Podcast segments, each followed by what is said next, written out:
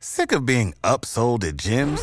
My guy, you're currently a base member. For $90 more, I can upgrade you to our Shred membership. For $130 more, you'll be a Swole member. And for just $300 more, you'll reach Sweat Platinum.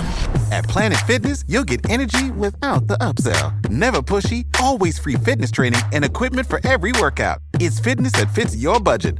Join Planet Fitness for just $1 down and $10 a month. Cancel anytime. Deal ends Friday, May 10th. See Home Club for details.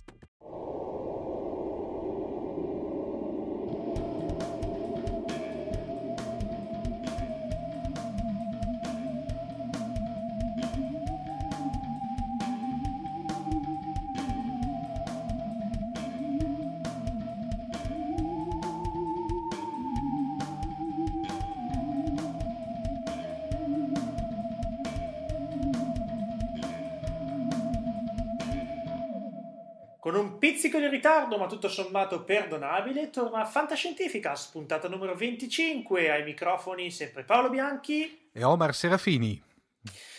Bene Omar, puntata lunghetta, oserei Sì, dire. Direi di sì, ma, de- veramente pregna. divertente e degna anche di, di essere ascoltata. Eh, abbiamo con noi infatti in questa puntata il, eh, l'immancabile Cylon Prof, un eh, ospite da Scientificast, ovviamente lo sveleremo solo in fase di, eh, diciamo di rubrica, il nostro bar di prora che torna quindi in pompa magna, e il buon Alberto Macaluso con la sua sindrome di Araben. In conclusione, direi di iniziare subito parlando di fantascienza Gold Edition, se sei d'accordo, Sì, direi di sì. con eh, il nostro Silent Prof. My God, it's full of stars.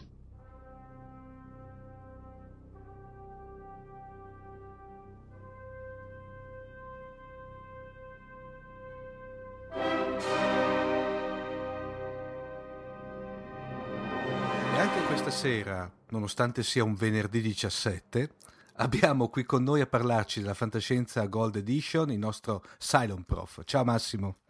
Ai ai ai, carissimo Omar, hai violato la regola d'oro Mm. del podcasting, hai precisato luogo e ora. Eh, ma dai. 17 maggio, venerdì, a questo punto andiamo fino in fondo, ore 20 e 50. Sì. Siamo qui a incontrarci di nuovo sulle cyberfrequenze di Fantascientificast per una senata al fulmicotone che per i nostri ascoltatori magari sarà un pomeriggio, una mattina.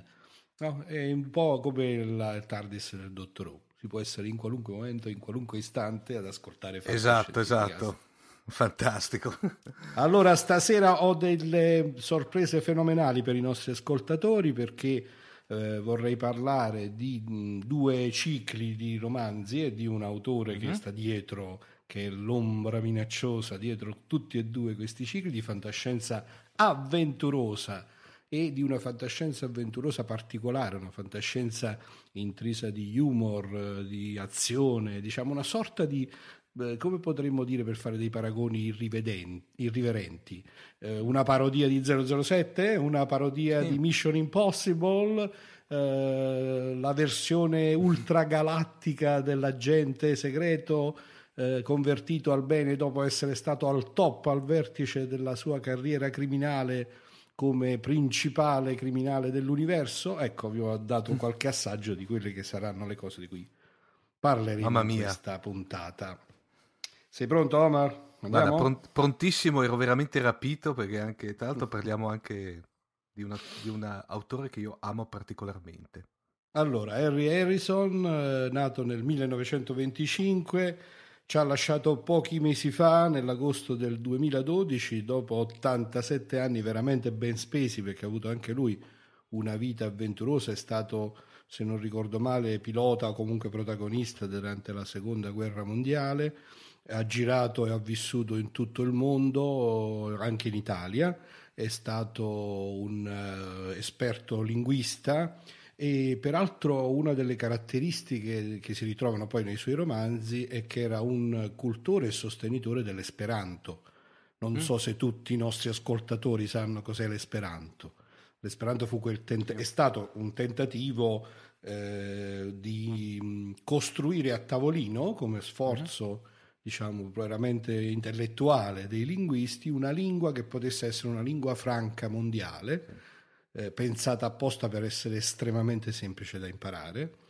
E, poi soprattutto un- universale direi Massimo. Per Eh cui- sì, pensata appunto per essere, eh, in- mm, come dire, è stata costruita al di fuori di, di qualunque contesto culturale che potesse poi associarla in qualche maniera, no? Ogni lingua che diventa una lingua di scambio comunque inevitabilmente poi porta un vantaggio competitivo a chi la vive come madrelingua, pensiamo all'inglese contemporaneo, pensiamo al latino di quando Roma era caput mundis. Eh, l'esperanto nasceva proprio con l'idea invece di mettere tutti d'accordo con una lingua molto semplice che potesse essere appunto la lingua franca universale. C'è stato, credo che adesso non, spero di non dire fesserie proprio, uno sforzo che è nato alla fine dell'Ottocento, gli inizi del Novecento, quando è che è nato l'esperanto? Facciamo una rapidissima Guarda, sto ricerca. controllando adesso, è stata sviluppata fra il 1872 e il Ecco, mi 1887. Tra l'altro da un... quindi ci troviamo e anche inserita nel contesto storico giusto, no? negli anni magnifici e progressivi prima delle guerre mondiali. Da uno stavi dicendo, scusa? è da un oftalmologo polacco. Oftalmologo, che sarebbero quelli Sì. che studiano le malattie della vista? Esatto, Sarebbe il esatto. nostro oculista contemporaneo, l'oftalmologo. Bellissimo. Eh, tal, adesso perdo- mi perdo- perdonatemi la, la pronuncia, Ludwig Leitzer Zamenhof. Fantastico. E comunque il nostro Harry Harrison eh, ci credeva nell'esperanto, era un conoscitore studioso della lingua e eh, la eh, mh, utilizza come lingua franca universale nei suoi romanzi che sono ambientati nella galassia più vasta che si possa immaginare. Ehm, allora, mh, l'opera di Harry Harrison è abbastanza ampia, è stato uno scrittore prolifico, ha mh, dato vita a numerosi cicli di romanzi e quindi io stasera mi voglio concentrare solamente su due. Il cosiddetto ciclo del pianeta impossibile o in originale Death World, che era composto di tre romanzi fondamentalmente, e poi il ciclo di Jim Digritz, il ratto d'acciaio, che è poi quello appunto di Stainless Steel Rat, che è quello di cui abbiamo parlato finora, di questo protagonista che è diciamo appunto la versione megagalattica, ultragalattica, infragalattica di, di tutto ciò che si possa immaginare in termini di spia, criminale, eh, agente segreto, eh, salvatore dell'universo e via così. Allora, partiamo da Pianeta Impossibile, che ha una storia molto intrigante e che già in qualche maniera ruota intorno a un personaggio che poi eh, ha le caratteristiche no, classiche dell'eroe e dell'eroe come piace ad Harrison, cioè dell'eroe che però ha un pass che è fondamentalmente buono e che però ha un suo passato, ha qualche diciamo vizio comunque Qualche eh, scheletro nell'armadio? eh, vi- vive la sua vita all'inizio delle storie, diciamo, in maniera non propriamente legale o legittima, e in particolare nel ciclo di, appunto, del pianeta impossibile. Eh, è, mm, il protagonista è un giocatore d'azzardo, quindi già questo insomma fa capire. Per giunta è un giocatore d'azzardo che, diciamo così, sfrutta una sua capacità telepatica nascosta e quindi in qualche maniera, se vogliamo, è proprio il giocatore d'azzardo baro della vecchia tradizione, no? perché è uno che ha l'asso nella manica, anzi in Sì. questo caso l'asso nel cervello. Bello. Questo signore eh, che va mm, con l'obiettivo, diciamo, di appunto arricchirsi alla spese dei vari casinò e così via, eh, viene trascinato in un'avventura che diventa sempre più vorticosa e sempre più pericolosa, eh, che nasce dall'incontro con una popolazione che proviene da un pianeta, il famoso appunto pianeta impossibile, devo confessare che con un clamoroso colpo di eh, assenza di memoria non mi ricordo come diavolo si chiama il pianeta, ma adesso lo cerchiamo mentre stiamo Eh. parlando. Pyrrhus, Pyrrhus, perfetto, il pianeta Pyrrhus. E la storia è fondamentalmente questa, che ehm, su Pyrrhus c'è un insediamento, una colonia umana, la quale sta combattendo una lotta all'ultimo sangue con l'intero ecosistema del pianeta. L'intero pianeta sembra eh, assolutamente progettato apposta per essere appunto un pianeta mortale, l'originale è Death World, il pianeta della morte. Perché letteralmente qualunque cosa sul pianeta Pyrrhus, dall'erba che cresce nei prati, gli insetti che ci svolazzano sopra, fino ad arrivare alla fauna e alla flora più consistente, non solo eh, diciamo, è dotata di quanto di più assolutamente mortale e pericoloso la natura possa immaginare di creare, spine, aculei, zanne, artigli, tutte assolutamente intrise del veleno delle tossine più assurde, ma eh, Peraltro ehm, questo tipo di, diciamo, di violenza selvaggia di questa natura mortale sembra concentrarsi in una lotta eh, volta alla distruzione dell'insediamento umano.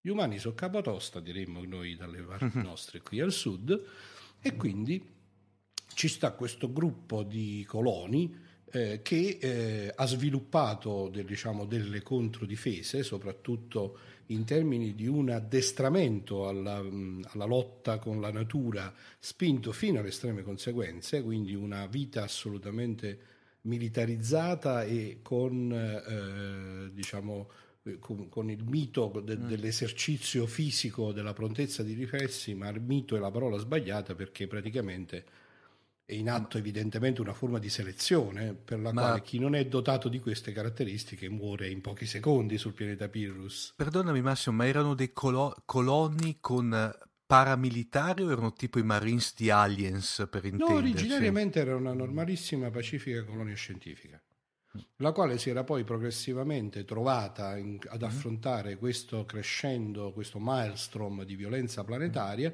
e quindi uh-huh. piano piano aveva preso il sopravvento diciamo, questa impostazione sì. Diciamo di necessità virtù di necessità virtù ma mm. la colonia peraltro è composta insomma ci sono appunto scienziati ci sono donne ci sono bambini non, è, uh-huh. non sono i, i Marines di Aliens appunto sono mm. effettivamente una colonia la quale combatte per la sopravvivenza. Il livello di eh, pericolosità del pianeta è tale che quando per appunto le circostanze che poi non raccontiamo nel dettaglio per non svelare mm-hmm. nemmeno la trama, il nostro protagonista si trova costretto ad andare sul pianeta, di fatto per una buona metà del romanzo eh, tutti, tutta la squadra diciamo, è costretta a difenderlo per evitare che muoia in pochi secondi di fronte alla violenza del pianeta stesso. A partire da questa ambientazione eh, che è raccontata in una maniera veramente estremamente simpatica dal buon Harrison, che mescola appunto l'avventura con l'ironia, con delle riflessioni anche più profonde, si sviluppa una trama molto interessante che ha un colpo di scena finale che quindi non riveliamo, che ribalta la situazione, diciamo mm. semplicemente che in qualche maniera il protagonista riesce a salvare il pianeta impossibile e riesce a salvare la colonia. E questo ciclo originario di tre romanzi eh, in realtà è stato poi in italiano tradotto e raccolto in un unico volume dalla sempre benedetta editrice Nord mm. che negli anni appunto della mia giovinezza veramente mh, mm, seminava capolavori a profusione in questo volume chiamato Pianeta Impossibile. È una lettura molto divertente, molto godibile, che fa da buon antipasto, da aperitivo, per il lungo ciclo che ha, uh, mi pare, se non sbaglio, 12 volumi, dell'altro protagonista cui, di cui abbiamo anticipato il nome, Jim Digritz, del ciclo del ratto d'acciaio. Il concetto del ratto d'acciaio è mm, diciamo, presentato dall'autore nelle primissime pagine del primo romanzo e sostanzialmente è quello eh, che dice che in una società super civilizzata, super computerizzata, super meccanizzata, dotata delle più avanzate tecnologie di comunicazione e di spostamento, tale quale deve essere una civiltà che si estende a livello dell'intera galassia, eh, non c'è spazio per i criminali, non c'è, più, non c'è più spazio, tutto è registrato. No? Noi in realtà nella nostra vita quotidiana intravediamo forse meglio di quello che poteva accadere sì. quando questi romanzi sono stati scritti il fatto che ogni transazione è registrata, che le identità sono computerizzate, eccetera, eccetera. Sì. E quindi per sopravvivere in questa giungla non, non ci, un topo, un ratto mm. non ce la può fare, ci vuole un ratto d'acciaio.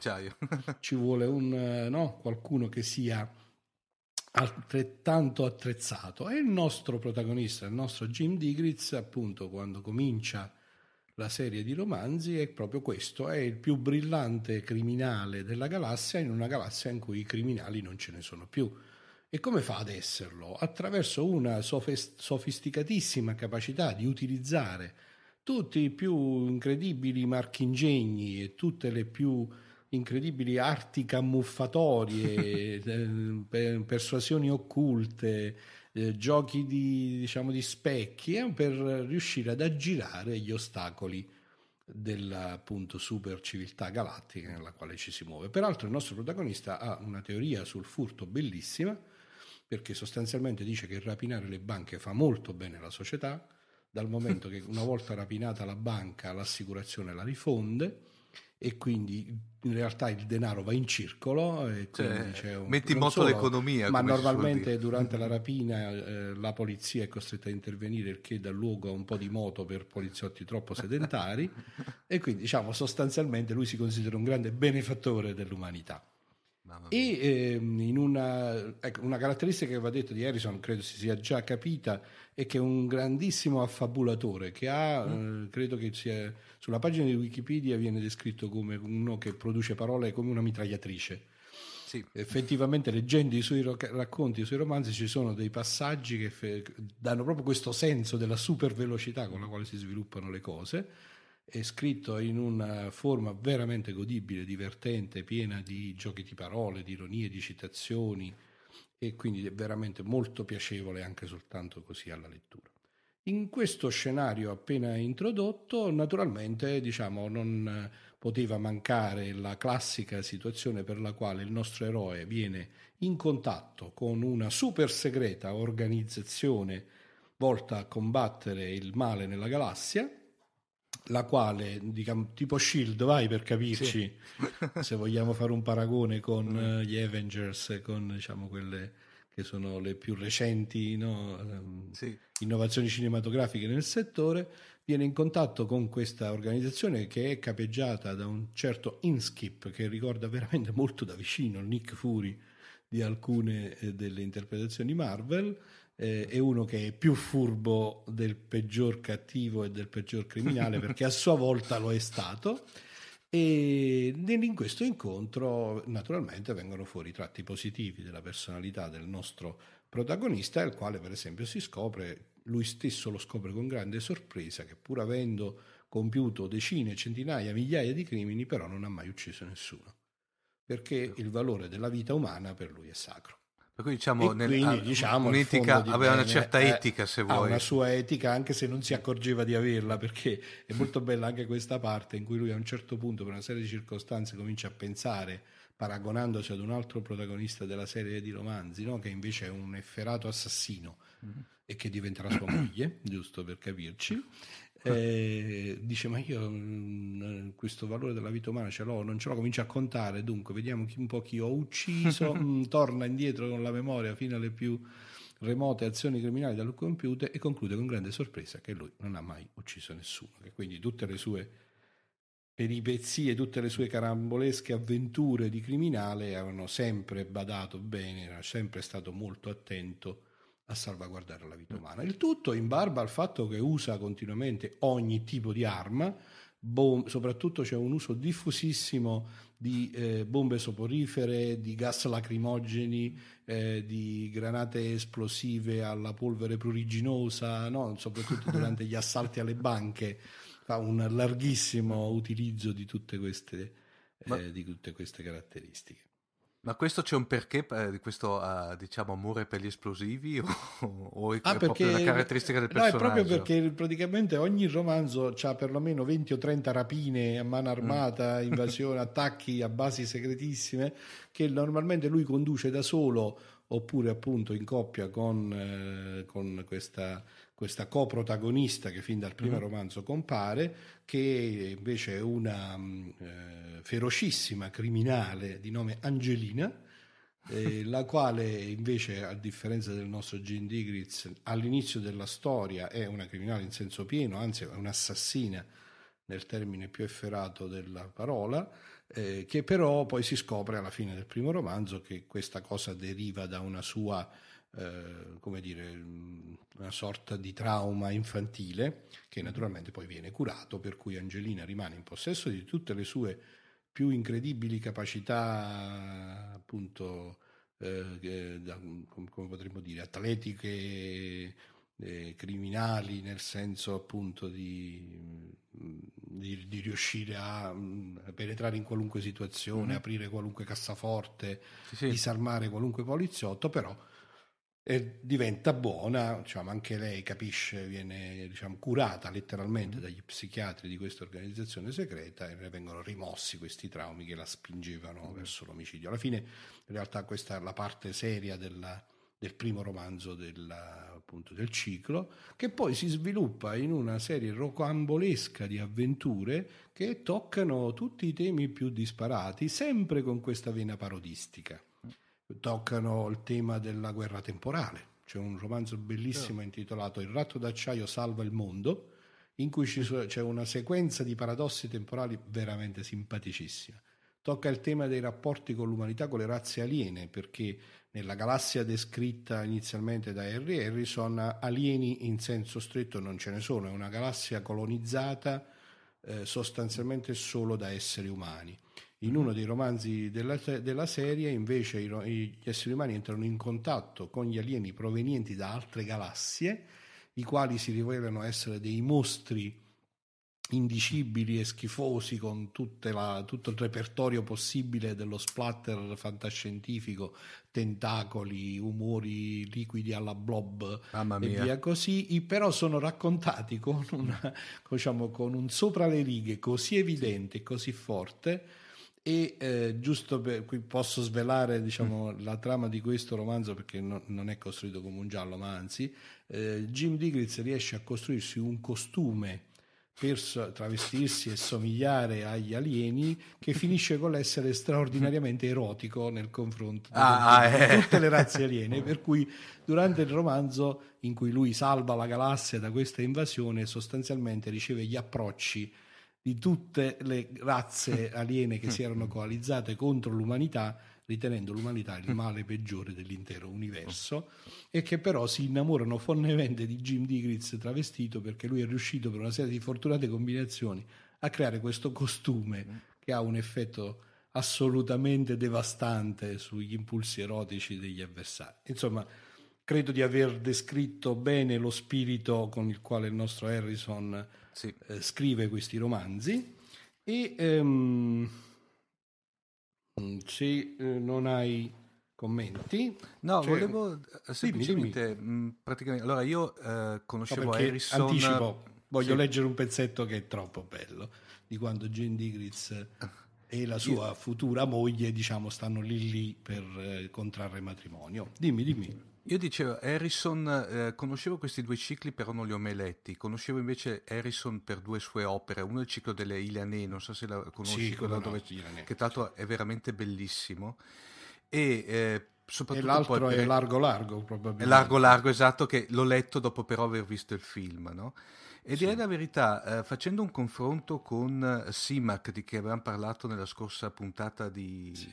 eh, di, di Fantascientificas, che ha u- un modo di scrivere, avevamo detto, pomposo, importante, qua ci troviamo, secondo me, Massimo, non so se convieni, davanti invece a una persona che lo scrive con una leggerezza profonda passami il termine, nel senso che alla fine della fiera anche lui è in grado di descrivere letteralmente universi, eh, però con una eh, facilità eh, anche di, di, lettura che secondo me è eccezionale.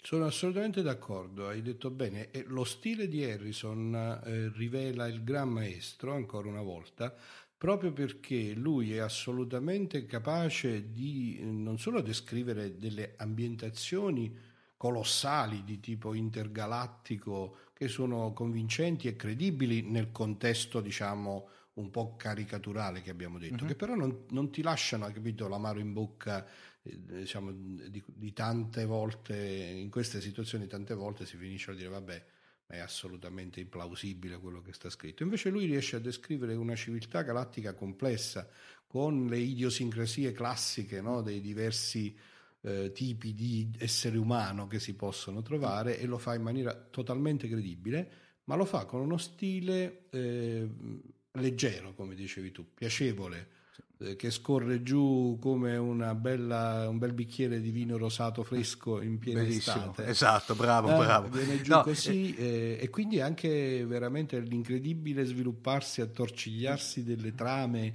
eh, sono mh, divertenti perché riesci sempre a riconoscere dietro ognuno dei romanzi eh, l'intento parodistico di Harrison che da profondo conoscitore eh, probabilmente de- della letteratura in generale, della fantascienza in particolare, mette in berlina no? quelli che sono Sì. tanti stereotipi e tanti archetipi della fantascienza, ma lo fa evidentemente con una grande passione di fondo, con un amore che trapela dal modo in cui scrive. Ma magari Massimo in una prossima puntata magari parliamo del ciclo Ilan- dell'Iliane che secondo me è veramente... ca- Io l'ho trovato io, veramente notevole. Come ho detto all'inizio, ho sì. scelto un filone perché appunto poi eh, Harrison è stato uno scrittore molto prolifico, quindi ci sono ancora tanti suoi romanzi e, e tanti altri cicli da approfondire. Quindi diciamo, io oggi ho imboccato la strada di questo Sì, che sì. io trovo particolarmente godibile, ma c'è ampio spazio per parlarne ancora.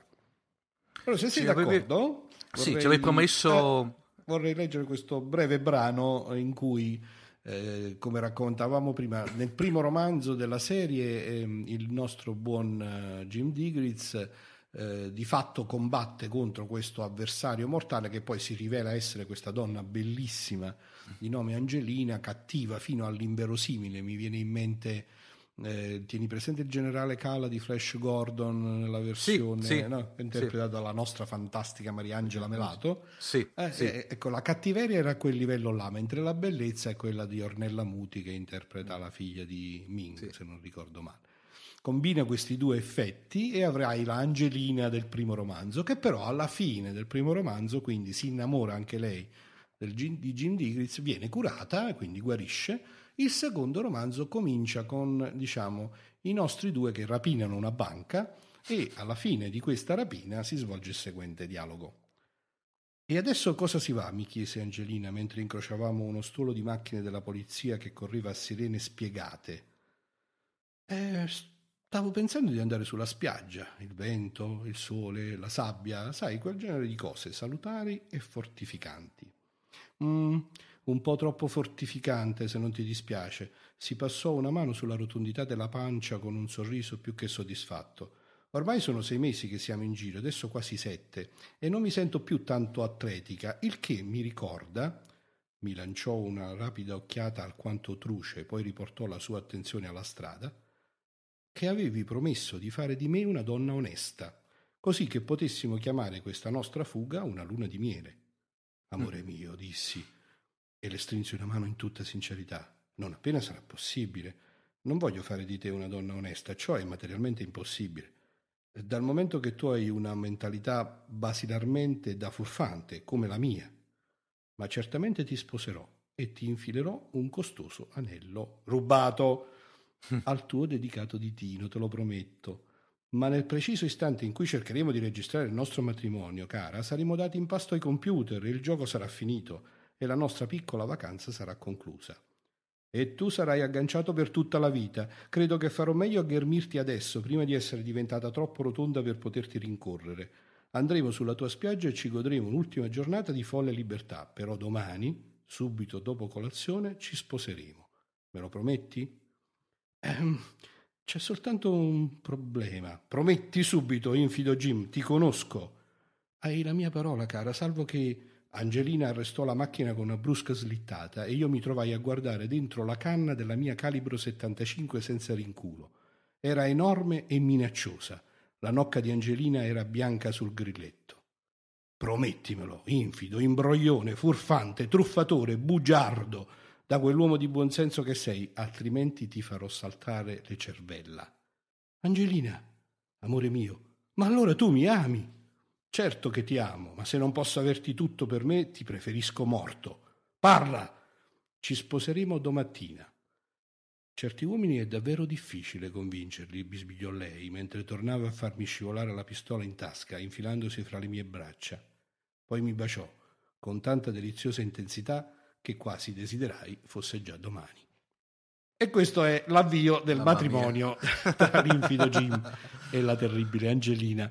E spero di aver dato, diciamo così, l'impressione di quella che è la prosa fantastica, divertente, sopra le righe, ironica del nostro Harry Harrison, che accompagna il lettore per 12 romanzi, l'ultimo dei quali, Il ratto d'acciaio, mi pare che si intitola Il ritorno del ratto d'acciaio, è stato scritto nel 2010, quindi in tempi molto recenti, eh, un paio d'anni prima della scomparsa di questo grande scrittore e eh, devo dire tra l'altro che mh, l'ho trovato assolutamente all'altezza di tutti i precedenti.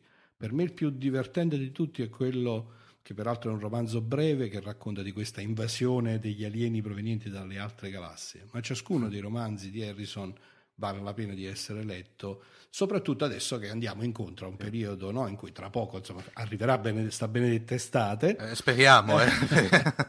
e così ci si potrà consolare e divertire con la lettura di questi bei romanzi di Harrison. Un'ultimissima domanda, Massimo, ma i, i romanzi della- della- del, del ciclo del ratto d'acciaio li puoi leggere, hanno un filo conduttore o li puoi tranquillamente leggere in maniera, diciamo, passatemi il termine informatico, randomico?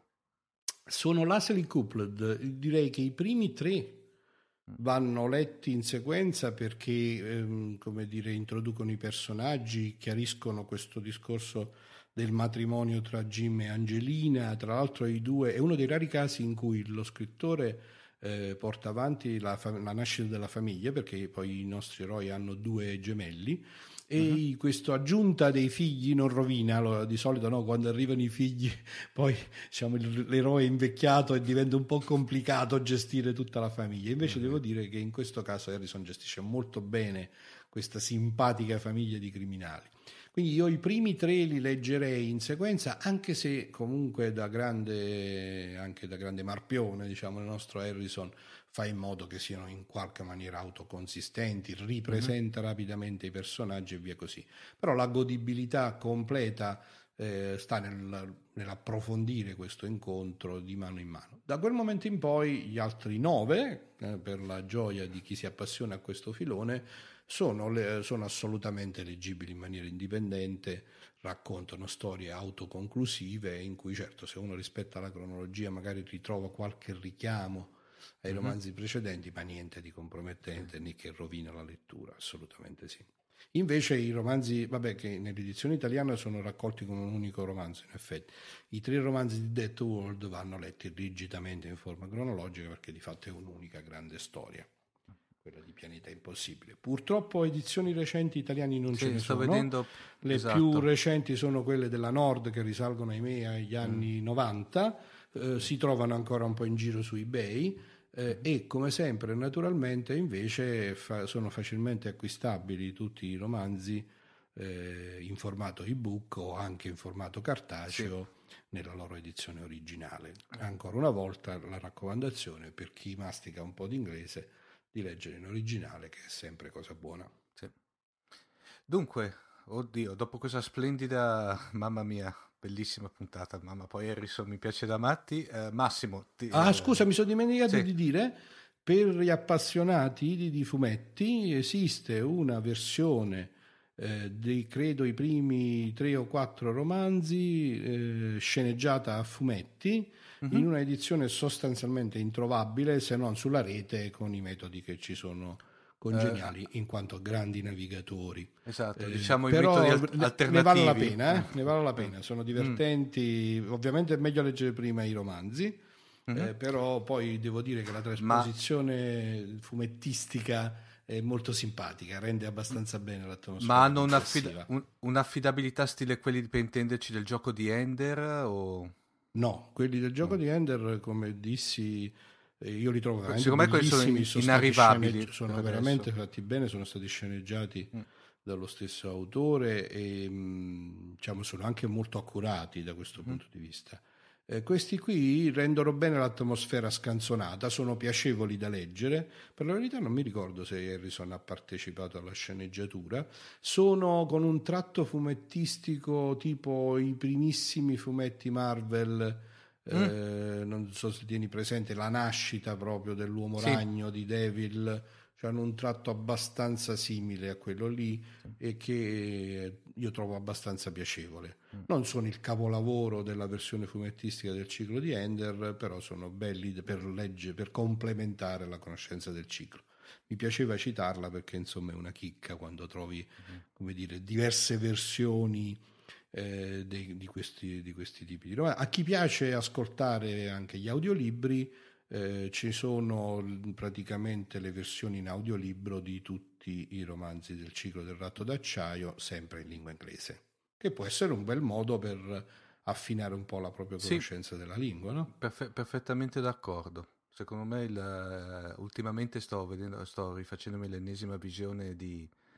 Oddio, adesso qui un tremendo segreto, mi sto rivedendo per l'ennesima volta il ciclo di Deep Space Nine, lo sto, facendo, lo sto vedendo rigorosamente in lingua originale, tanto senza neanche sottotitoli. Ah, hai capito. Questo e devo dire la, ver- la tua conoscenza dell'inglese. No, no, più che altro è veramente però è un mondo completamente, cioè rivaluti completamente le serie, cioè la recitazione, pur avendo noi una scuola, e non mi stancherò mai di dirlo, i doppiatori eccezionali, però in certi frangenti lingua originale è tutta un'altra cosa. Sì, ma sai, quello poi dipende anche dall'investimento che fai, mm. perché è vero che noi abbiamo una scuola di, do- di doppiatori ad altissimo livello, questo però implica dei costi non banali sì. che non sempre nelle versioni dei serial televisivi sono, state, sono stati sostenuti. Eh, no, mentre nel mondo, nella cinematografia è così e io a volte no, devo dire che la versione italiana di alcuni film è eh, addirittura migliore dell'originale uh-huh. e invece nei serial televisivi si vede che il prodotto evidentemente anche per il tipo di mercato viene sviluppato con costi più bassi e allora in quel caso uh, si sente una netta differenza a volte.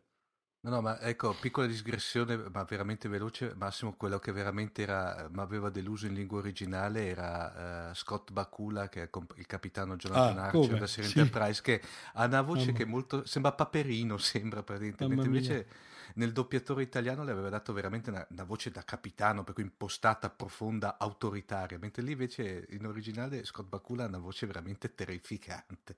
Ma non ti dico sì. la versione italiana di Warehouse 13 eh, non quella la, non, lo, non la guardare vista... mai, eh, non ecco. la guardare mai perché veramente ti passa la voglia. Dal no. momento che le voci dei protagonisti di Whereas 13 sono molto carine, molto belle e molto azzeccate con i personaggi.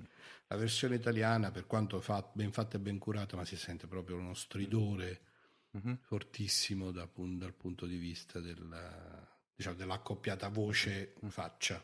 Sì.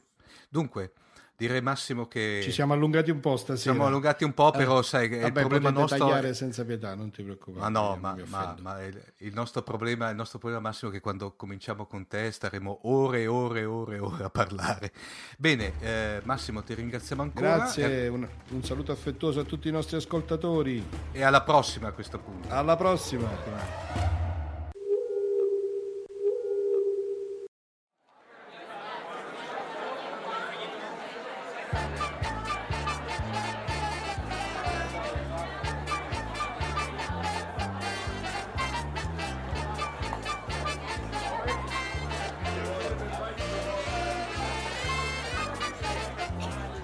Ritorno alla nostra rubrica Bar di Prora e offro un gotto esplosivo pangalattico oggi a una voce che mi risuona un po' familiare. Ma davvero? No, non, non, sì, diciamo che non so, l'ho già sentita da qualche parte. Abbiamo con noi Simone Angioni direttamente da scientificast.it, persona cioè. con la quale non conduco mai podcast. Esatto, no, non capita mai. Comunque, ciao Paola e grazie per l'invito. Allora, come non sai, ovvero ti ho avvertito oggi alle 2 probabilmente qualche ora fa, Esattamente. come funziona il bar di prora? Semplicemente abbiamo preso una persona a caso, in questo caso Simone, e eh, facciamo parlare questa persona che assolutamente non ha a che fare eh, da un punto di vista diciamo concreto con la fantascienza, anche se Simone di cose fantascientifiche penso che ne tocchi tutti i giorni, uh-huh. soprattutto di, di, pazzi in giro per la rete che, che affermano le peggio cose e li facciamo parlare di fantascienza. Simone, qual è il tuo rapporto con la fantascienza? Il tuo primo ricordo di fantascienza? Ma visto che sono uno a caso, posso anche rispondere completamente a caso alle tue domande? A caso, certamente. Tira un dado da 20. Esatto. È da, è da nerd. Esa- esattamente. No, niente, il mio rapporto con la fantascienza, beh, c'è sempre un po' stato perché diciamo che, a parte che io sono un fanatico di dei racconti di Jules Verne, quindi un, un po' ci sono sempre ci sono nato con, con, la fantascienza. Però a dire il vero, il, il, peggior uomo che mi ha tirato nella fantascienza sei tu. Quando all'università ci siamo, sì? sì, quando all'università ci siamo incontrati, ho iniziato a testare le lodi di Star Trek e da allora io mi sono rovinato iniziando a guardare ah, qualunque serie. È vero, perché abbiamo avuto anche un periodo di gioco di ruolo via mail eh, in Star Trek Alliance, eh, un po' di anni fa. Adesso, tra l'altro, so che il progetto sta andando avanti, però ci siamo un po' defilati. Diciamo. Adesso un po' tipo dieci anni fa, quindi in effetti. Un, di, un po' di tipo dieci anni fa. un... eh, eh, grazie, grazie, per avermi dato implicitamente del vecchio. Non mi ero reso conto che era passato così tanto tempo. Ci siamo dati del vecchio entrambi. Comunque, sì, in realtà io ho iniziato la, la mia passione, diciamo, per la fantascienza, tra virgolette, moderna eh, con, con Star Trek. E poi, boh, mi sono evoluto guardando anche qualunque vaccata, eh, perché io, nel senso, poi sono diventato un fanatico dei film di, di serie B e anche dei moderni telefilm che poi di fantascienza secondo me hanno pochissimo. Ma... Aspetta, qual era quella serie televisiva che guardavi l'anno scorso che, che volevi praticamente cercare il regista per, per carcarlo di botte, non mi ricordo, aspetta. Eh, ah, era Fall, uh, Falling Sky. Falling Sky, ah sì, sì. Falling ecco. Sky, eh beh, Falling Sky è una delle peggiori serie fantascientifiche che abbia mai visto, è una trama debolissima Adesso qualcuno mi ucciderà. Avete dei fan di Folly Sky? Nel...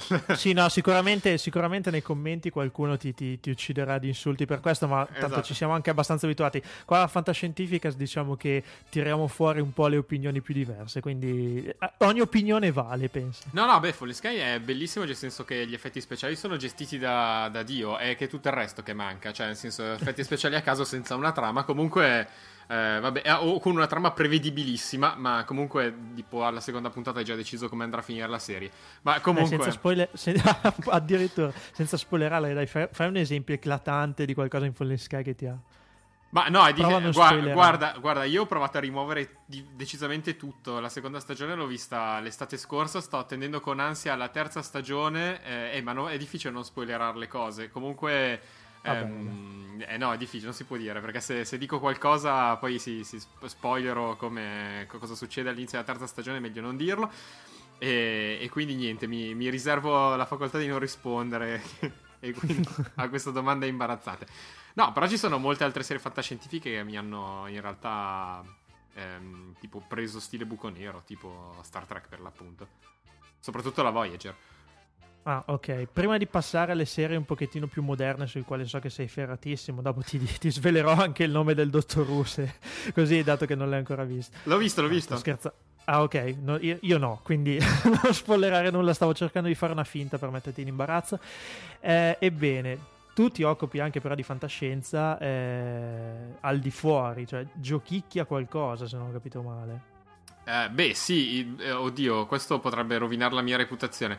No, vabbè. sappiamo che sei un nerd maledetto. esatto, infatti. No, allora, tutti quelli che mi conoscono e hanno stima di me non ascoltino oltre questo punto. Lasciamo un po' di silenzio.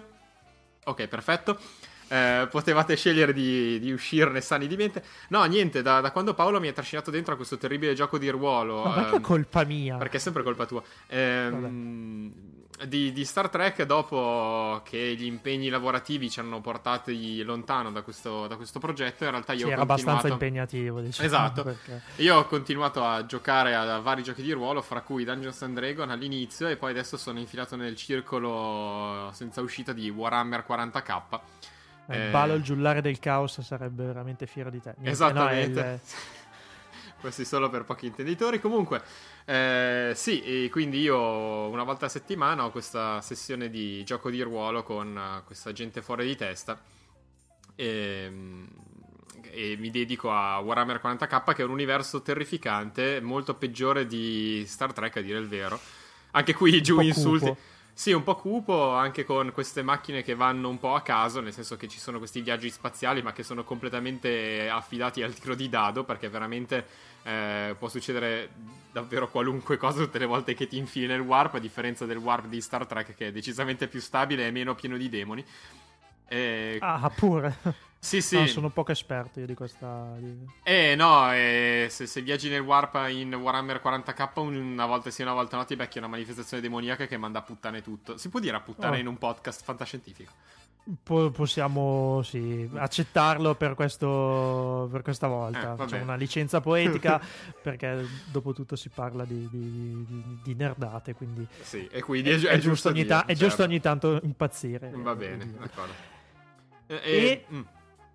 No, dicevi giustamente che eh, adesso ti stai dedicando, tornando un attimino alla fantascienza, quella un pochino più televisiva, mm-hmm. a una serie che onestamente a me ha preso qualche mese fa, mi sono bruciato quattro serie di fila, adesso sto aspettando la traduzione italiana della quinta, non perché sia pigro e non voglia ascoltarla in inglese, ma perché mia moglie è pigra e non lo vuole sentire in inglese. ah, ok, diamo sto, giusto... sto parlando ovviamente del Dottor Who. Diamo giusto la colpa agli altri, beh, qui, quindi io la colpa che... tu lo stai facendo da quando abbiamo iniziato questa intervista in effetti. E quindi io scaricherò la colpa anche della mia passione per il Dottor Who a qualcun altro, cioè a Paolo Attivissimo. Eh, posso, posso farlo. Eh, sì, è colpa sua perché mh, parlando così del più del meno si commentavano delle, delle, immagini e fra queste c'era un'immagine di un Dalek e mi sono sentito molto scema a non sapere chi fosse un Dalek.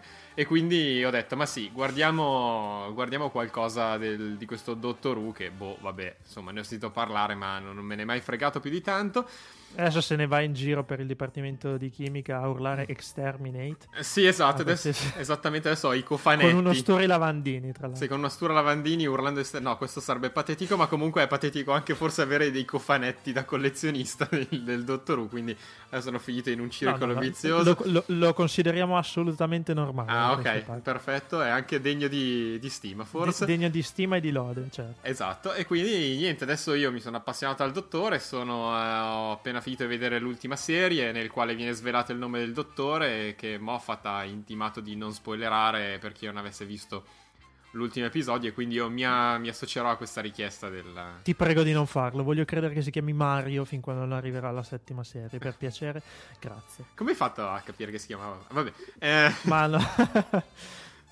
Se, va bene, no, comunque sì, devo dire che tra l'altro ottima anche la scelta della propaganda mediatica con l'idea di rilasciare prima dei DVD che mh, mm, spoilerassero il nome. È presente la polemica, non so se tu ce l'hai presente o se gli ascoltatori no, l'hanno seguita. Praticamente prima della conclusione della settima serie è nata, è montata una polemica una settimana prima dell'uscita dell'ultima puntata, l'ultimo episodio che avrebbe appunto rivelato il tanto atteso nome del dottore, considerando che il dottore è andato in onda per la prima volta nel 1963, quindi a novembre si festeggeranno i 50 anni di esistenza di questa serie, anche se poi non corrispondono a 50 serie perché c'è stata una pausa intermedia. Abbastanza per, lunga. Esatto, per, per, per diverse... D'anni, Esattamente, quindi in realtà le serie sono circa 30, non mi ricordo esattamente quale sia il numero, abbiate pazienza, abbiate pietà di me. E, ehm, comunque, eh, il... Um, eh, sta, la polemica è montata perché i produttori del, i produttori del, del DVD, del Blu-ray, si sono ehm, hanno avvisato di un errore che hanno fatto, ovvero hanno mandato i DVD con le puntate ovviamente complete, compresa l'ultima, non ancora andata in onda eh, in televisione, ehm, ad alcuni che avevano acquistato il DVD in prevendita. E, e, supplicando quindi le persone che avevano ricevuto questo DVD di non spoilerare questo benedetto nome.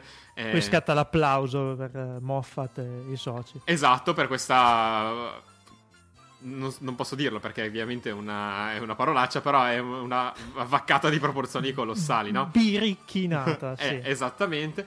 Eh, però questa cosa ha avuto come effetto chiaramente il fatto che tutti andassero su Google a cercare il vero nome del dottore non trovandolo, perché nessuno dei fan l'ha spoilerato essendo essendo dei bravi fan, insomma i fan del dottore sono dei fan saggi e quindi nessuno ha spoilerato questa cosa, infatti se voi cercherete su Google ancora oggi, nonostante la puntata sia andata in onda, nessuno ha ancora spoilerato il nome del dottore. Grazie, meno male, perché veramente se no torniamo ai tempi di Star Wars, quando praticamente la minaccia fantasma era uscita un anno dopo che era uscita negli Stati Uniti in Italia, quindi praticamente era impossibile non incappare in qualche... Beh, questo fa parte anche del fascino del dottore, no? del fascino del mistero che porta con sé il dottore, ovvero come mai ehm, possono succedere queste cose, con il dottore possono succedere queste cose e eh, gli spoiler non avvengono. Eh, secondo me sono trovate di marketing molto belle, molto... con lo stile, con lo stile tipico british che eh, solo queste serie possono avere, che sono ben diverse dal marketing eh, statunitense. Oppure c'è di mezzo il Torchwood. Oppure c'è di mezzo il Torchwood, scegliete voi, eh, ci sono varie possibilità, eh, in ogni caso mh, è stata un'ottima trovata di marketing che quando voi vedrete l'ultima puntata della settima serie riderete come ho riso io. Va bene, Simone, grazie intanto per averci anche introdotto all'attualità, perché abbiamo parlato della settima serie del Dottor Who, ragazzi, il Dottor Who non è mai entrato nell'attualità di Fantascientificast, ci siamo riusciti e niente, Speriamo di averti ospite ancora presto, magari non eh, al bar di Prora, magari chissà, in altre occasioni. Grazie mille. Grazie ciao. a voi. Ciao ciao.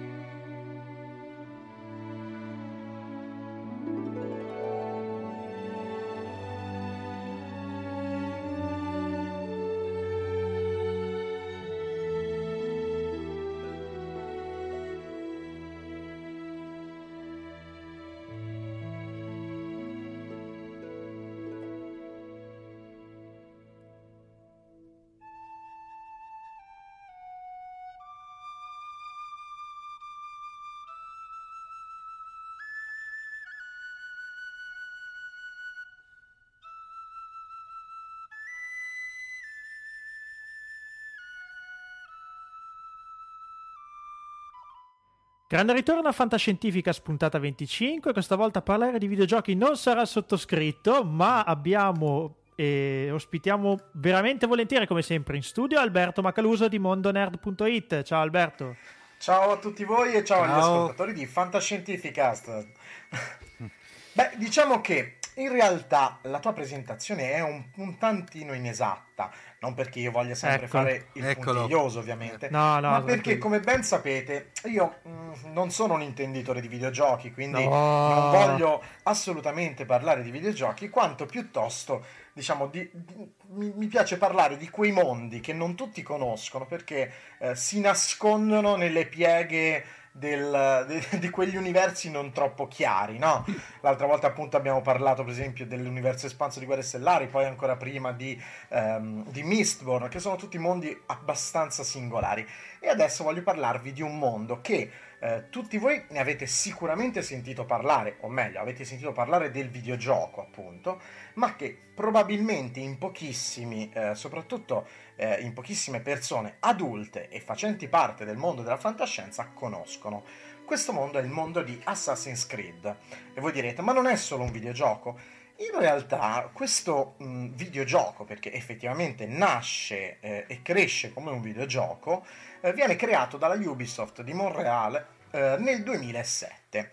Eh, difatti il 15 novembre esce con questo primo videogioco e diciamo che fa abbastanza scalpore, ma esclusivamente nel mondo dei videogiochi, perché era mh, forse il primo videogioco ad avere una fortissima interazione con l'ambiente circostante.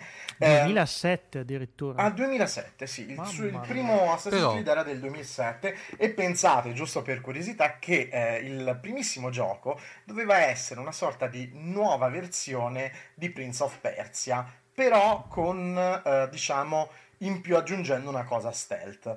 Poi eh, alla Ubisoft hanno deciso di creare un vero e proprio lore, cioè un vero e proprio mondo, eh, una, una vera e propria storia dietro tutto questo e devo dire che hanno avuto un incredibile successo, non solo in quanto il gioco era veramente divertente, anche se in alcuni tratti un po', devo dire, noioso, ma il lore era talmente, cioè la, la storia era talmente fatta bene che eh, ci siamo ritrovati nel giro di pochissimo tempo con 5 videogiochi principali, chiamiamoli, per console e per PC, cioè quelli diciamo più pubblicizzati, quelli che hanno fatto il, il mainstream diciamo di Assassin's Creed, 8 videogiochi secondari per console portatili e smartphone, ben 3 cortometraggi filmati, che consiglio tutti di vederli, 2 cortometraggi animati, 5 romanzi interi, quindi 5 romanzi ufficiali, eh, tra l'altro editi in Italia se non ricordo male, eh, prima da Sperling and Kapfer e poi da Multiplayer, 6 uh-huh. eh, fumetti, quindi e un'enciclopedia. Quindi, Però, come vedete, diciamo che Assassin's Creed ha, ha, ha, fatto esattamente come moltissimi mondi eh, da noi conosciuti, no? come può essere quello di Matrix piuttosto che eh, di Star Trek, eccetera, ovvero ha, eh, diciamo, si è auto, eh, ha, si è autogenerato, nel senso affiliato. che... Da, affiliato esatto da quello che era un semplicissimo videogioco eh, in cui semplicissimo per modo di dire ecco ora non sì, no, eh, ha la fama di essere un videogioco un tantino complesso in effetti sì, non no, ci ho mai giocato no in realtà diciamo è un eh, da, da videogioco che eh, era famoso per la, le sue innovazioni tecniche perché il primo Assassin's Creed uscì eh, appunto con queste grandissime innovazioni in cui il personaggio poteva arrampicarsi sugli edifici, era uno dei primissimi, poi tutti lo hanno copiato. E, eh, però qual è la particolarità di questo videogioco? È proprio la storia. Perché tutto questo inizia nel videogioco nel 1191, ovvero all'epoca della Terza Crociata. Eh, anche se eh, il massimo successo lo ha con un personaggio italiano di nome Ezio Auditore da Firenze, che comparirà solo nel secondo capitolo della serie eh, e eh, che poi sarà anche il personaggio che farà crescere la curiosità di tutto il mondo su questo, su questo titolo, facendolo, diciamolo, diventare un vero e proprio fenomeno, eh, soprattutto tra i ragazzi. Ora, eh, proprio mh, il fatto che fosse amato dai ragazzi in realtà lo ha reso a noi adulti, tra virgolette, un po', eh, come dire, un po' maltrattato, se vogliamo. Soprattutto, sì, perché Ehm, come dire, eh, l'età era dedicata a un'età effettivamente molto piccola, ma la storia era talmente bella che poi ha preso anche un pubblico più trasversale. Io stesso, per esempio, non lo avrei conosciuto se non fosse stato per un, per un amico molto più giovane che me, lo, che me lo aveva consigliato. Ma e questo ha fatto maturare poi la serie in qualche modo? Secondo me, allora, secondo me sì, anche perché eh, in realtà si vede come la Ubisoft abbia fatto un enorme lavoro eh, diciamo di background dietro. Background che mh, mm, non me ne abbiano i più giovani, onestamente i più giovani probabilmente non hanno nemmeno minimamente colto.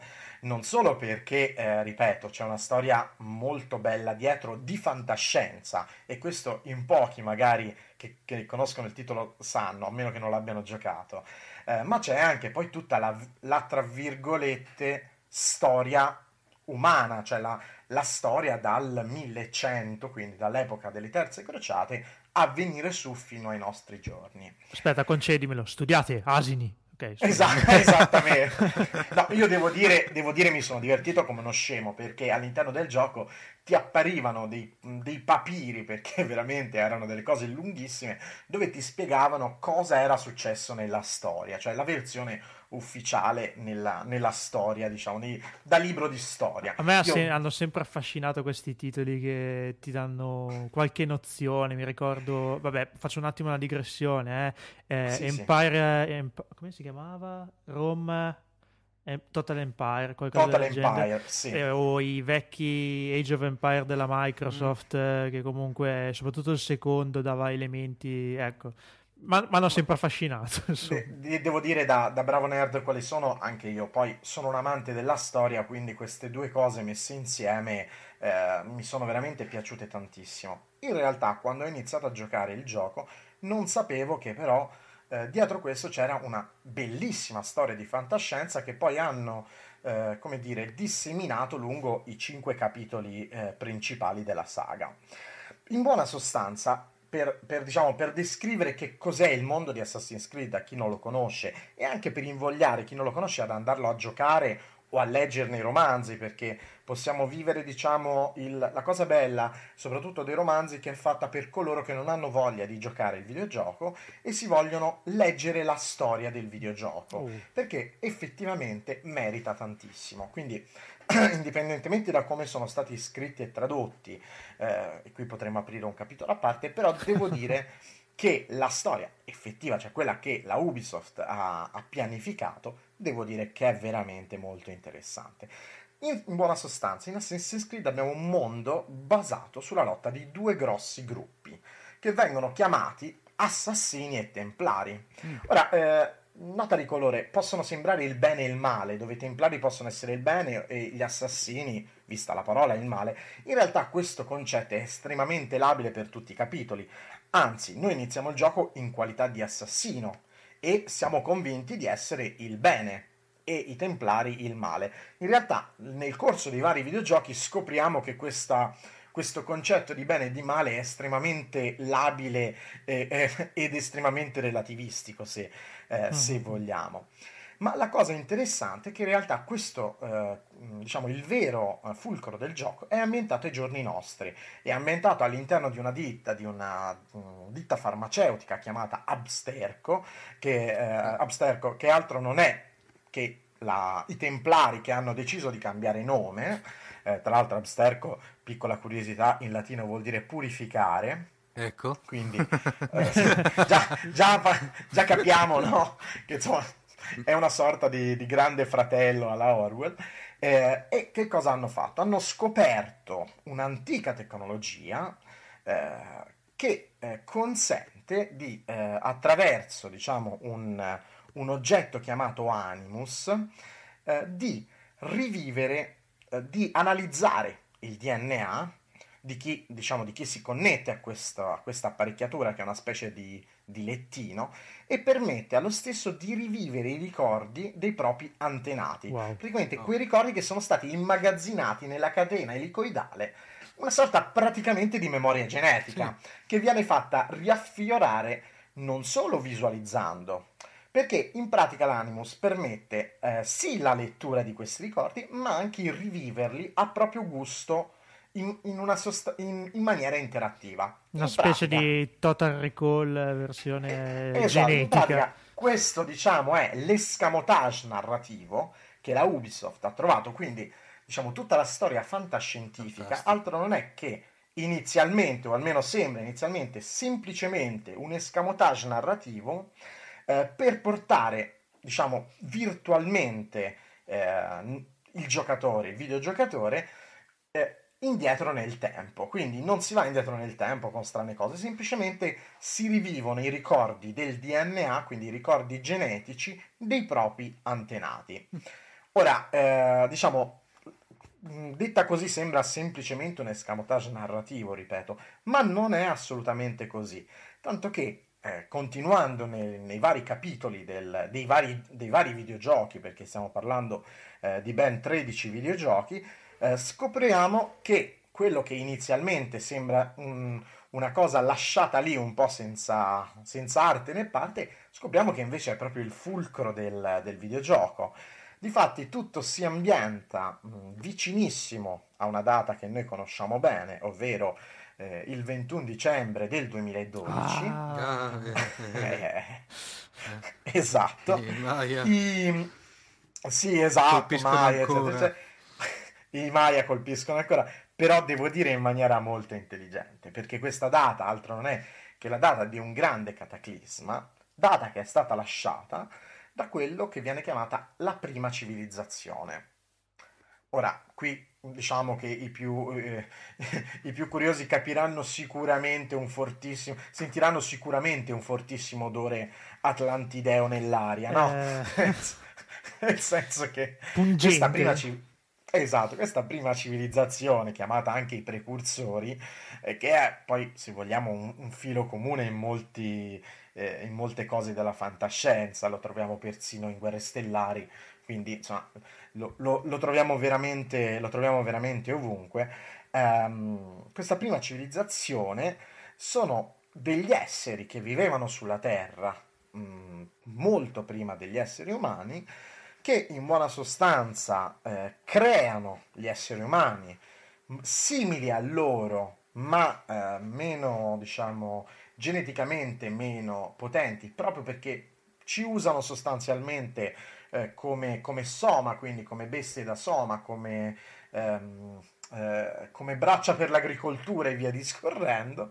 Eh, peccato che succedono una serie di eventi che scopriremo solo, solo giocando, che porta questa civilizzazione, quindi questa civilizzazione avanzatissima, eh, a estinguersi e i loro diciamo figli minori che altro non sono che eh, gli esseri umani eh, a prendere sostanzialmente il controllo in un mondo eh, post catastrofe. Quindi, diciamo, quello che è la nostra storia per come noi la ricordiamo, altro non è che un post catastrofe di un, di, di, un mondo, di un mondo venuto prima. Ora voi mi direte, non è una cosa originalissima, no, ma secondo me il bellissimo lavoro che hanno fatto è stato quello di riuscire a integrare, e se vogliamo una, una cosa simile l'abbiamo già vista ad esempio in, in Stargate, uh, Stargate mh, mm, SG-1 sì. e i vari spin-off hanno fatto proprio questo, cioè sono riusciti a integrare tutto quello che è stata la nostra storia, quindi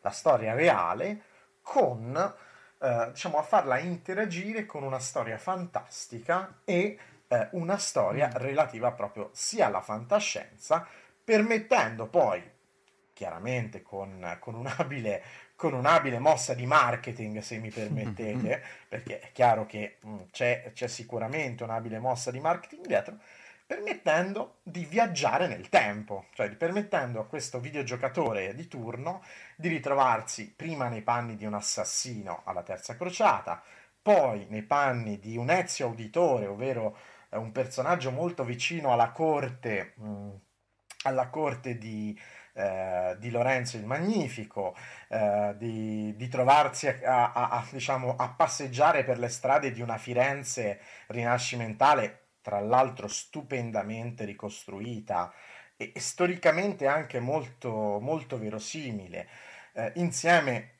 a, a, un, a un giovanissimo Leonardo da Vinci. Quindi abbiamo tutta una serie di cose che ho detto tutta una serie di, diciamo, di frasi eh, che agli americani piacciono tanto, ma che effettivamente hanno fatto il successo di, di questo franchise, perché possiamo tranquillamente parlare di un vero e proprio franchise. Tanto che, eh, tanto che Hollywood ha subito alzato ah. le orecchie perché stanno aspettando, diciamo, il momento giusto per fare uscire eh, per fare uscire un film dedicato ad Assassin's Creed. Guarda, te l'avrei chiesto. Eh. non so perché me lo sentivo. Però, eh, in effetti, però è strano perché è, è, già dal 2007, cioè che non si siano svegliati e abbiano già fatto qualcosa. Eh, ma forse è decollato un po' adesso. Adesso correggimi se sbaglio, Alberto. No, il problema in realtà è un altro. Il problema è che la Ubisoft, secondo me, eh, aveva creato una storia non troppo, uh, non troppo fatta bene, nel senso era, era, sostanzialmente un bel esperimento. Gli è un po' sfuggito di mano e hanno dovuto risistemare in corsa alcune cose proprio del mondo di Assassin's Creed. Difatti, tra i primi titoli e gli ultimi titoli ci sono un paio di incongruenze, ma d'altronde, insomma, non, le incongruenze le troviamo anche nel buon vecchio Gene Roddenberry. Eh, infatti. Non, perché non, mm, non, non, possiamo che concedere spazio anche alla Ubisoft. Sempre sia lodato, come si dice. Esatto, quindi eh, di sicuro diciamo mm, il problema di base secondo me sta proprio nella storia, nel senso che eh, è molto complessa, eh, è, è, difficile trovare il punto giusto eh, e soprattutto devono agganciarsi in modo e maniera da non far innervosire i fan o da non fare però delle, degli spoiler troppo, mm. Eh, mm. troppo elevati. Io penso che sia stata la stessa Ubisoft che mh, abbia voluto aspettare l'ultimo, cioè uno degli ultimi capitoli, ovvero il 4 che uscirà eh, a novembre di quest'anno, eh, che è dedicato tra l'altro al mondo dei pirati. Quindi come vedete hanno toccato un po' tutti i periodi, tranne, tranne, gli egiziani, hanno toccato tutti i periodi storici, diciamo, ma, come dire, un po' ruffiani. Alberto, ma mi, mi, confermi, io avevo visto tra l'altro c'era stato un battage pubblicitario non più tardi l'anno scorso sulla versione quella dedicata alla guerra d'indipendenza americana, giusto? Sì, in camera allora, si vedere qualcosa. Sì, ma... allora, l'ultimo, l'ultimo, capitolo era ambientato nella guerra di indipendenza americana, ovvero Assassin's Creed 3. Eh, dirò la mia proprio spassionatamente. Vai, senza mm, filtro. Non so, non so se si può no, dire ma, su un ma podcast, sì. ma ma lo dirò. Ma guarda, si, si, si, Simone gli è scappata pure un, una parolaccia prima. diciamo che, tranquillo. nella mia più modestissima opinione, citerei una famosa frase eh, di un film di, ehm, eh, di Fantozzi. Oh. Eh, con i successivi, quanti erano? 92 minuti di applausi. eh, quindi sono stato estremamente elegante e non ho detto quello che avrei dovuto dire, ma ho fatto sottintendere molto. No, diciamo che eh, quest'ultimo capitolo, ovvero il 3, l'ultimo che è uscito, è stato estremamente deludente, estremamente deludente anche come storia. Tanto che la, la Ubisoft, accortasi di, di, di, questa debacle incredibile, incredibile ha eh, subito prontamente risposto eh, con il trailer del nuovo, del nuovo episodio che è appunto ambientato prima della guerra d'indipendenza americana, quindi sono tornati di nuovo indietro. Fatto da patch all'epoca. praticamente. Esatto, allora, sì, no, non, non, vi sto a raccontare quello che hanno combinato con questo terzo capitolo, vorrei far finta che non esistesse, eh, ma anche questa è una cosa molto tipica dei franchising, se ci pensate, no? Ci sono quelle cose, sai quei film, tipo il secondo episodio o il terzo episodio che dici non lo hanno mai fatto, un po' come per intenderci, il primo, il primo, film di Guerre Stellari, no? Non è mai stato girato in realtà. Hanno girato direttamente il secondo. Jar Jar Binks non è mai esistito. Non è mai esistito, ecco. vogliamo crederlo. Esatto, e, diciamo che secondo me il terzo capitolo della saga verrà un po' ricordato uh, come Jar Jar Binks. Ecco, da, il personaggio si chiamava Connor. Ora non so se qualcuno ha fatto www.connormustdie.com. Addirittura.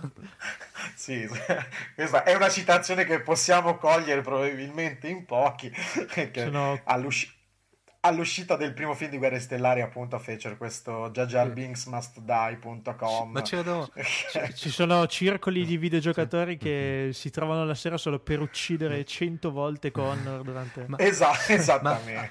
sì, no, la, la, diciamo che la Ubisoft è stata massacrata letteralmente sui forum dai videogiocatori ma... i quali ne hanno dette quante non potete nemmeno immaginarvene, credete. Ascolta, sono stati di una fantasia Alberto, ma facciamo una sì. piccola pop-up, ma mi confermi l'esistenza di versioni del primo film di Guerre Stellari eh, praticamente come dire remixate senza la presenza di Jar Jar, di Jar, Jar Beans?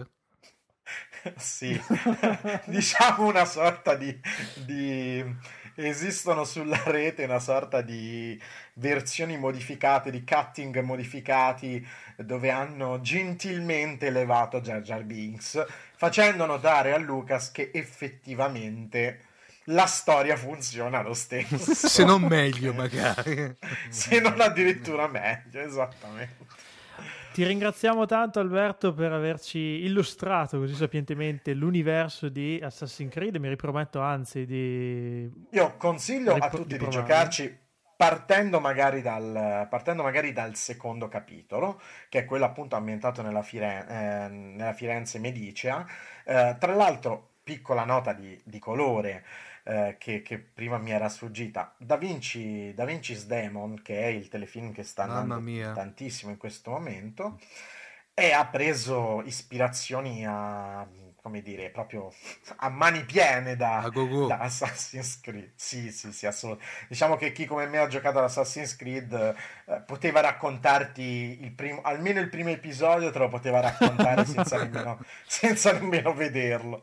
Però appunto devo dire che quando poi la TV prende ispirazione da un, da un videogioco e, per prenderne qualche, diciamo, qualche sapore, Uh, qualche sapore vuol dire che comunque questo videogioco ha in qualche maniera lasciato il segno nel, nel sentire comune, questo è poco ma sicuro. Eh sì. Io raccomando a tutti di quantomeno di, di, informarsi, di leggere qualcosa perché il mondo è veramente interessante. Se poi avete voglia di, di leggervi i libri, ve li consiglio perché al di là di tutto sono, piace- una, sono cinque libri, è una piacevole lettura e, e sostanzialmente vanno a riprendere quello che succede nei giochi. Quindi se non avete voglia di, di farvi impiantare eh, altre quattro dita per mano, perché sapete bene che per giocare a questi giochi mm. servono mediamente dalle 8 alle 9 dita per mano, perché i controller delle, delle Xbox e, del, e, delle PlayStation sono una cosa tremenda. Eh, se non avete voglia di farvi impiantare le dita, potete tranquillamente andare nella, nella vostra libreria di fiducia e, eh, e comprarvi appunto i eh, i libri su Assassin's Creed che personalmente vi consiglio come anche i fumetti che sono fatti abbastanza bene. Bastano due mani per il libro. esatto, ma ne basta anche una se appoggi il libro sul cuscino come faccio io. Volendo. Grazie Alberto e ancora... Grazie a voi Omar, grazie Paolo e ci risentiamo allora alla prossima. Sicuramente, grazie. Ciao. Ciao. Ciao.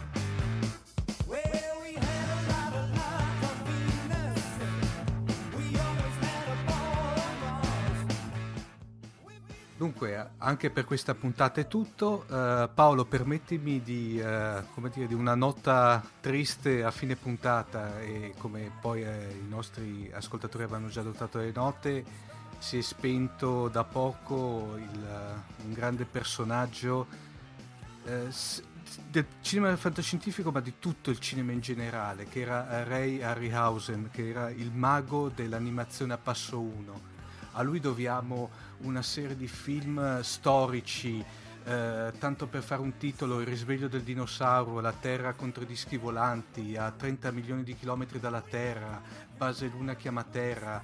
Eh, tra l'altro è stato anche eh, da un certo lato fonte di ispirazione a suo tempo eh, per Ishiro Honda, per il mio amato Godzilla per intenderci, ma anche ultimamente è stato anche fonte di ispirazione per ehm, per altri registi moderni. Eh, Tim Burton, soprattutto nella Sposa Cadavere, ha adottato questo tipo di animazione che al giorno d'oggi Paolo è stata, come posso dirti, sorpassata da computer graphics, mm. però devo dire la verità, ha ancora il suo fascino, direi. Ass- assolutamente, anzi ha un fascino, oserei dire, assoluto, perché veramente guardare questi film fa rivivere eh, tempi ed emozioni che difficilmente possono essere vissute con la graphic motion o comunque con l'animazione computerizzata moderna. Quindi sì. apprezzo molto il ricordo. Ecco. Insomma. Per cui direi chiudiamo con questa triste nota, ma ogni tanto cos'è? Come dire Paolo, è la ruota della vita che gira per intenderci. Eh sì, dobbiamo ecco. parlarne quando succede, purtroppo. Dai, tiriamoci su, passa i contatti, vai. Passa i contatti, una botta di vita. Allora ci potete eh, contattare a info-fantascientificast.it, potete lasciare un commento, un graditissimo commento sul nostro blog, oppure ci trovate anche sui social network, Facebook, eh, al, diciamo, alla pagina di Fantascientificast, eh, su Twitter Fantascicast o su Google Plus. Avete veramente tanti modi di contattarci, ma soprattutto avete anche eh, la possibilità di sostenere il progetto di Scientificast con una donazione libera di, della cifra che volete voi, la usiamo diciamo per rendere questo programma sempre migliore. Spero avrete apprezzato, eh, scusate se mi ripeto, magari eh, l'ho già detto la scorsa puntata, che la qualità audio con alcuni piccoli accorgimenti, un pochino più di tempo di post produzione da parte del sottoscritto dovrebbe essere notevolmente migliorata. Per piacere, datemi riscontro, lo apprezzerei molto, grazie. Dunque, Paolo, cosa diciamo? Ci sentiamo fra 15 giorni? Ovviamente 15 giorni, un po' elastici come sempre, sì. un po' presi dalle vicende della vita, noi vi aspettiamo qua, Fantascientificast. Ciao, a presto! Ciao!